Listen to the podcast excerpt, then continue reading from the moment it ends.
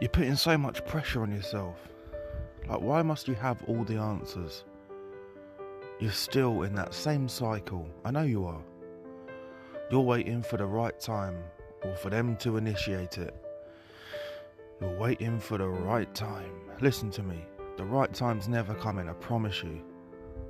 There's now and there's tomorrow, if you're lucky. That's it. What feels right at the moment? What feels bad at the moment? Think about it and act accordingly. Don't just do half where you think and work out what's wrong but do nothing to change it. You can't heal in the same environment that made you sick. Success is not a comfortable position.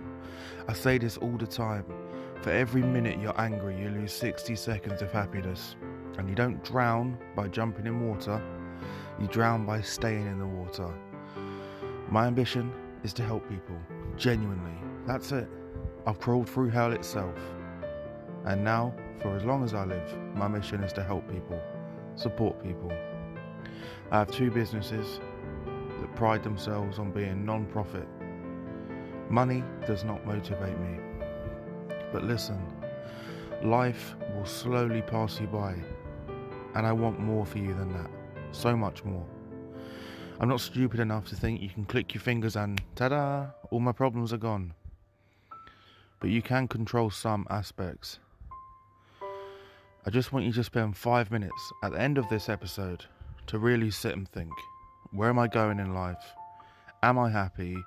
Who controls my happiness? And what am I going to do about it?